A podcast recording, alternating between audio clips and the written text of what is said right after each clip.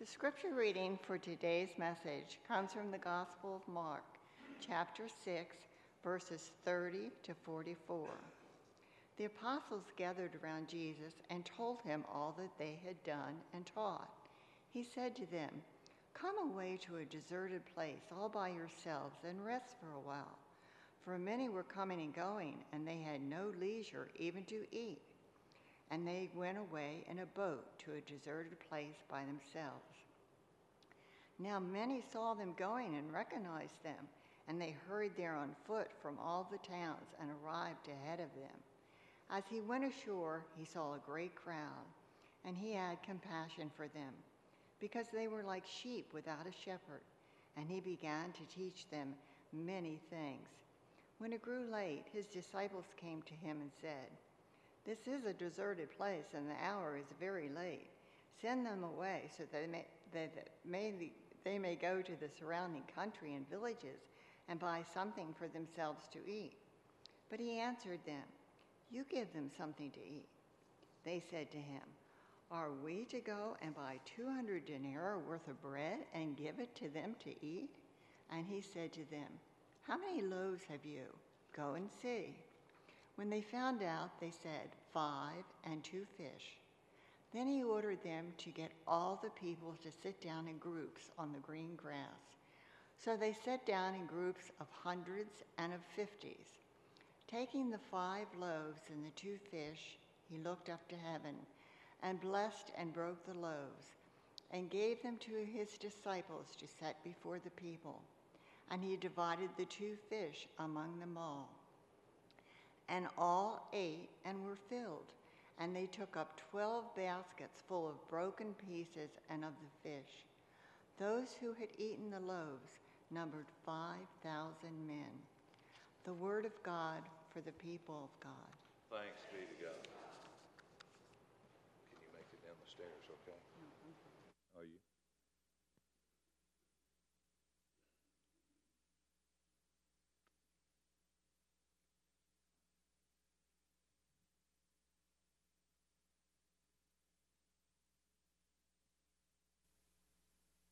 Let's pray. Thank you, Lord, for this time of worship.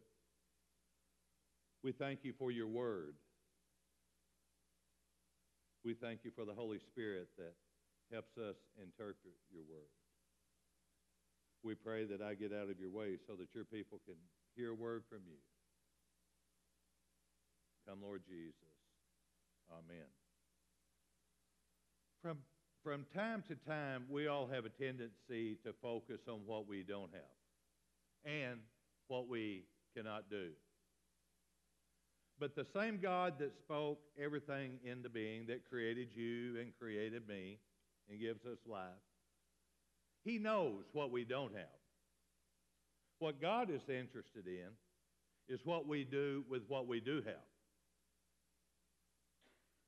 We've call, we're called to be stewards of all that God has given us and all that God has entrusted to us. We've all heard about the prosperity gospel. Y'all heard about that? Joel Osteen and that bunch? Some of you? Well, we don't, we don't, most Methodists, we don't buy into that. Unless I wake up and I see a BMW and a new Chevrolet pickup and I have a check in my mailbox. I, I'm not going to believe it until then. I might believe it after that. But, but up to this point, I don't believe it. But anyway, anyway, we realize that the prosperity gospel gives a dangerous mindset. It's sort of like trying to manipulate God the way the Israelites did when they sent the Ark of the Covenant out with the Philistines. They said, hey, now, now we'll defeat the, them in battle. Not only did Israel get the snot kicked out of them, they captured the ark and took it back to their king or to their god Dagon. Y'all remember that story? Well, I believe there's even a more dangerous mindset that can afflict us in the church today. And that mindset is one of poverty. That mindset. If I ask you this morning to take a few minutes to list out all the things you don't have enough of, I'm sure that all of us could come up with a decent list of things. The list might contain things like time, money, love, our health, energy, whatever that it might be in your life. If I become more specific and ask you to list out the things that you don't have enough of because you're not doing enough ministry, the list might get even shorter. It might contain items like talent, or skills, or knowledge, or courage, or time, or freedom, or faith, or whatever. The fact is, all of us worry about what we don't have. When we're asked to do something, the first thing that comes to our mind is, is what it is that we don't have that, that might prevent us from doing the task. I had the opportunity the last couple of days to visit with somebody that I love as much as I do myself. And and to to visit about the scriptures and and God's teaching. Either either Jesus is who he says he is or the greatest blasphemer of all time. Either, either the Word of God is God's Word or it isn't. We can't pick and choose. Three years ago, on the floor of annual conference, we were sending a group of our youth to the Philippines, and they were wanting to take the paragraph out of the book of discipline on human sexuality. They gave me one minute on the floor. And what I said to the annual conference was this let me pick and choose the scriptures that offend me. Let me tear those pages of the Bible out that challenge me to become who God has created me to be. And my Bible that's this thick would be that thick. Would be that thick. I'd be a heck of a guy. Y'all know what I'm saying? Heck of a guy. But we cannot pick and choose when it comes to Scripture. Either it is or it's not. And that's what my friend and I, as we were discussing, I believe it is. I, I believe the authority of Scripture. United Methodists, the very first thing that we say is the authority of Scripture. If not, then what are we doing? What, what do we do?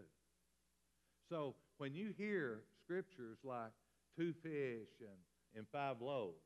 Do you really believe that? Or was it just something that someone made up somewhere down the road for us to get all crossways about later on? 1 Kings 17, 8 through 12. Then the word of the Lord came to him, saying, Arise and go to Zarephath, which belongs to Sidon, and dwell there. See, I have commanded a widow. Sidon, you do know, is Gentile. A Gentile widow to take care of a prophet? Lord, you've got to be kidding. How could it get any worse than that? And when he came to the gate of the city, indeed a widow was there gathering sticks. And he called to her and said, Please bring me a little water in a cup that I may drink. And as she was going to get it, he called to her and said, Oh, yeah, oh, yeah, by the way, bring me a morsel of bread in your hand. So she said, As the Lord your God. She didn't say our God. She didn't say my God. The Lord your God. Remember, she's Gentile. So she said, As the Lord your God lives, I do not have bread only a handful of flour in a, in a glass and a little oil in a jar. And see, I am gathering a couple of sticks so that I may go in and prepare for myself, myself and my son, that we may eat it and die.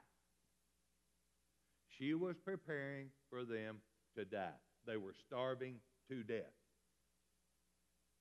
What a sad situation. Not only to die, but to see your child starve to death. The widow knew what she didn't have. She was clear of that. She was clear of what she didn't have. And the very little that, that she was that she had, she was going to prepare a meal out of it and then die. She had little, and the famine was not helping. She knew she didn't have enough to spare for this prophet. Well, let's see what happened after that. And Elijah said to her, Do not fear. Go and do as I have said. Make a small cake from it first and bring it to me. And afterward, make some for yourself and your son. For thus says the Lord God of Israel The container of flour shall not be used up, nor shall the jar of oil run dry until the Lord sends rain upon the earth. Some story, huh? But she obeyed what Elijah said. She went and did that. And she and Elijah and her household, they ate for many days. This container of flour, it was not used up. Nor did the jar of oil run dry. God did a marvelous thing here. He replenished, replenished whatever she had. Her poverty turned to plenty because she was willing to offer what little she had, what little she had, to the Lord. Think about that this morning. But, but the blessings didn't stop there. We see that the Lord raised her son from the dead, that, and that's a miracle that made her testify. Then the woman said to Elijah, Now by this I know that you are a man of God and that the word of the Lord is in your mouth. What, as a church today, what do we learn from this? The widow was first worried about how little she had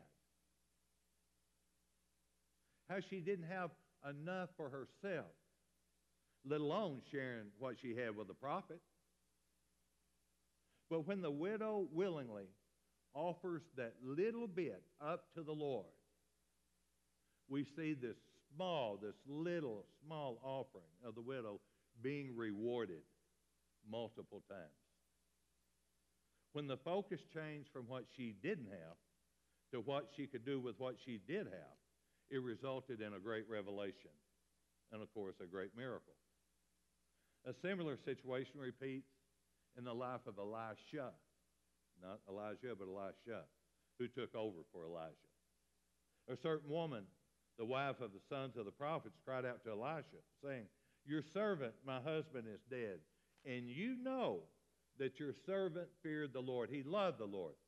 And a creditor is coming to take my two sons away to make them slaves. So Elisha said, what shall, what shall I do for you? What shall I do for you? Tell me what you have in the house. And she said, Your maidservant has nothing in the house but a jar of oil. A jar of oil. The pattern is the same as in the, the text with Elijah. The prophet asks, What do you have? The woman starts her answer, I have nothing in the house. The focus is always on what we do not have. We know that in this case also, after the woman realized what could be done with what she has, the situation turns around. That's the way it works every single time. 2 Kings 4, 3 through 6. Then he said, Go and borrow vessels, barrels, barrels, from everyone, from your neighbors. Empty vessels. Make sure they're empty. Make sure they're empty. Do not gather just a few. Don't gather just a few. And when you have come in, you shall shut the door behind you, you and your sons, then pour it into the vessels and set aside the full ones. So she went from him and shut the door behind her and her sons who brought the vessels to her, and she began to pour out the oil. Now it came to pass, the scripture says, when the vessels were full, that she said to her son, Bring me another vessel. She's still, She's still pouring oil. Bring me another vessel. And he said to her, There's not another vessel. So the oil ceased. Here too, the learning is the same that we saw from the prophet Elijah. The widow's initial focus was on what she did not have. But when the focus is turned to what she can do with what she does have, God blessed the little and it became plenty. You'll notice that it's not that the oil ran out. The oil didn't run out. The oil stopped because they ran out of vessels. They didn't have another vessel to bring. That's when the oil ceased. Actually, we see this repeated over and over and over again in the life of the Israelites. They were constantly focused on what they did not have, they didn't have enough of. They constantly ignored how much God had provided for them. Recalling the story about them grumbling in, in Numbers 11. They were bored to death with eating that stinking manna. And, and they wanted man, they wanted meat to eat. Their focus was not on what they were getting, their focus was on what they were missing out of. We see that in Numbers 11, 4 through 6. Hearing that Moses, Moses even joined in on, on the complaining. Now, this is the guy that talked face to face with God. That Moses. Numbers 11, 11 through 15. Moses had two complaints. First, the Lord had placed a huge burden on him, and he didn't have enough help. That was the first thing. So Moses said to the Lord, Why have you afflicted your servant? And why? Why have I not found favor in your sight? You've laid the burden of all these people on me.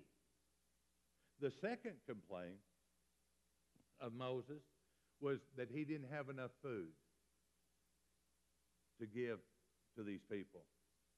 Where am I going to get meat to feed all these people? He said.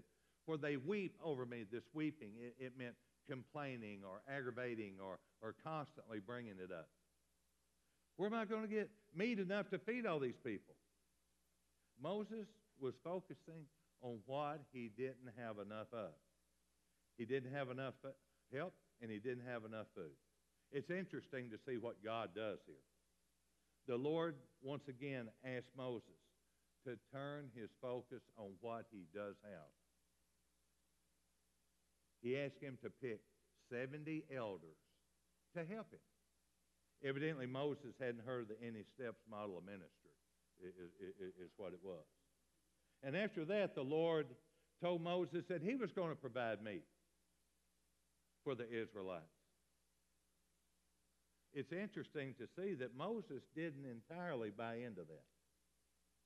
Not the second offer. First offer he did, he got 70 folks him. But on this food thing, that was a bit much for Moses. For Moses asked again in Numbers 11 21.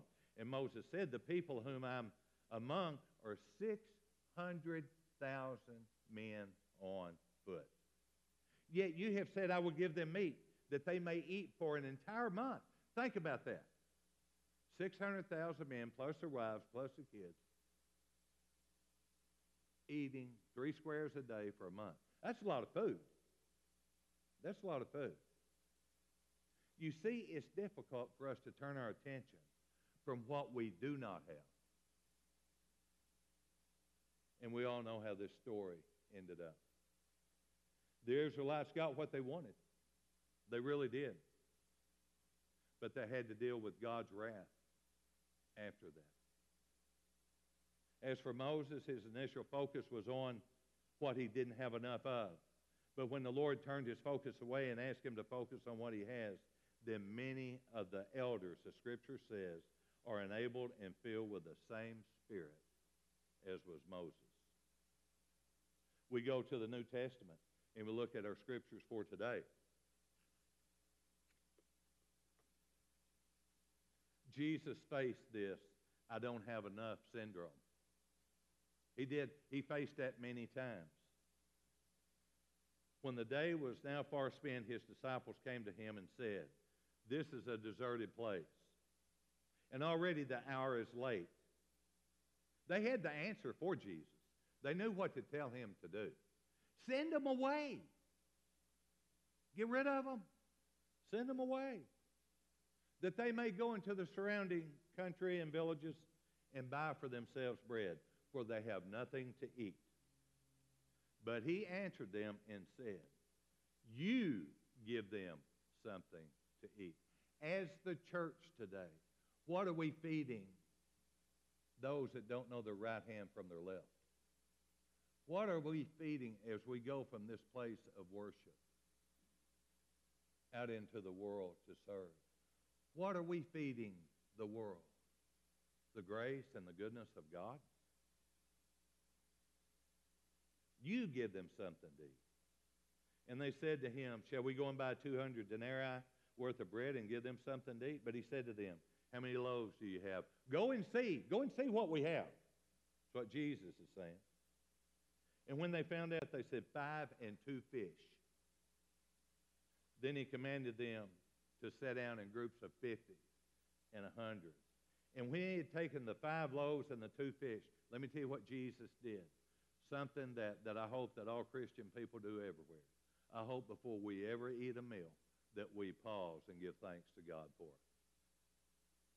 Jesus was given the one who's worthy. All the praise and all the honor. What did he ask God to do? Bless it. Bless it. And with God's blessing, there's always enough. He, his disciples said before him, the two fish he divided among them, all were filled. They took up 12 baskets full of fragments in the fish. That's a God thing. Either the scriptures are true or they're not. Remember us talking about that early on? You see a pattern very clearly. The disciples saw the problem. They didn't have enough food to feed the number of people that were there. And when Jesus call, called them out, you go give them something, their response was the same as that of Moses and the widows with Elijah and Elisha. Didn't have enough. Their response was, we don't have enough money to buy food for such a large number, large number of people. Well, we're going to get 200 denarii or 20 denarii what it was. That is when Jesus asked them to focus on what they had. How many loaves do you have? Jesus was asking them to focus not on what they didn't have, but to focus on what they did have. And we know the result. Everybody was fed, and there was a surplus left over. Jesus not only had to deal with the I don't have enough syndrome from others, he was also told that he didn't have enough. Remember the Samaritan woman, the woman at the well? Jesus answered and said to her, If you knew the gift of God and who it is that says to you, Give me a drink, you would have asked him and he would have given you living water. The woman said to him, Sir, you have nothing to draw with, and this well is deep.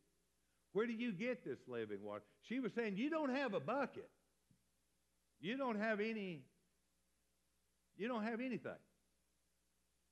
Are you greater than our father Jacob, who gave us this well and, and drank from him himself as well as his sons and his livestock? Jesus answered her and said, Whoever drinks of the water of this water will thirst again, but whoever drinks of the water that I shall give him will never thirst. If that's not good news, I don't know what is. But the water that I shall give him will become in him a fountain of water springing up into everlasting life. When Jesus told the Samaritan woman what he could offer her, her first reaction is to point out what Jesus does not have. And that was what? A bucket. A bucket. Jesus didn't have anything to draw water with. So let's look at this. All of us, all of us, have a tendency to focus on what we don't have enough of. We hold back ourselves because we think that we don't have enough time, that we don't have enough money, or skills, or talents, or popularity, or energy. The list can go on and on. It'll be different for all of us. This can apply for us doing things for the Lord also.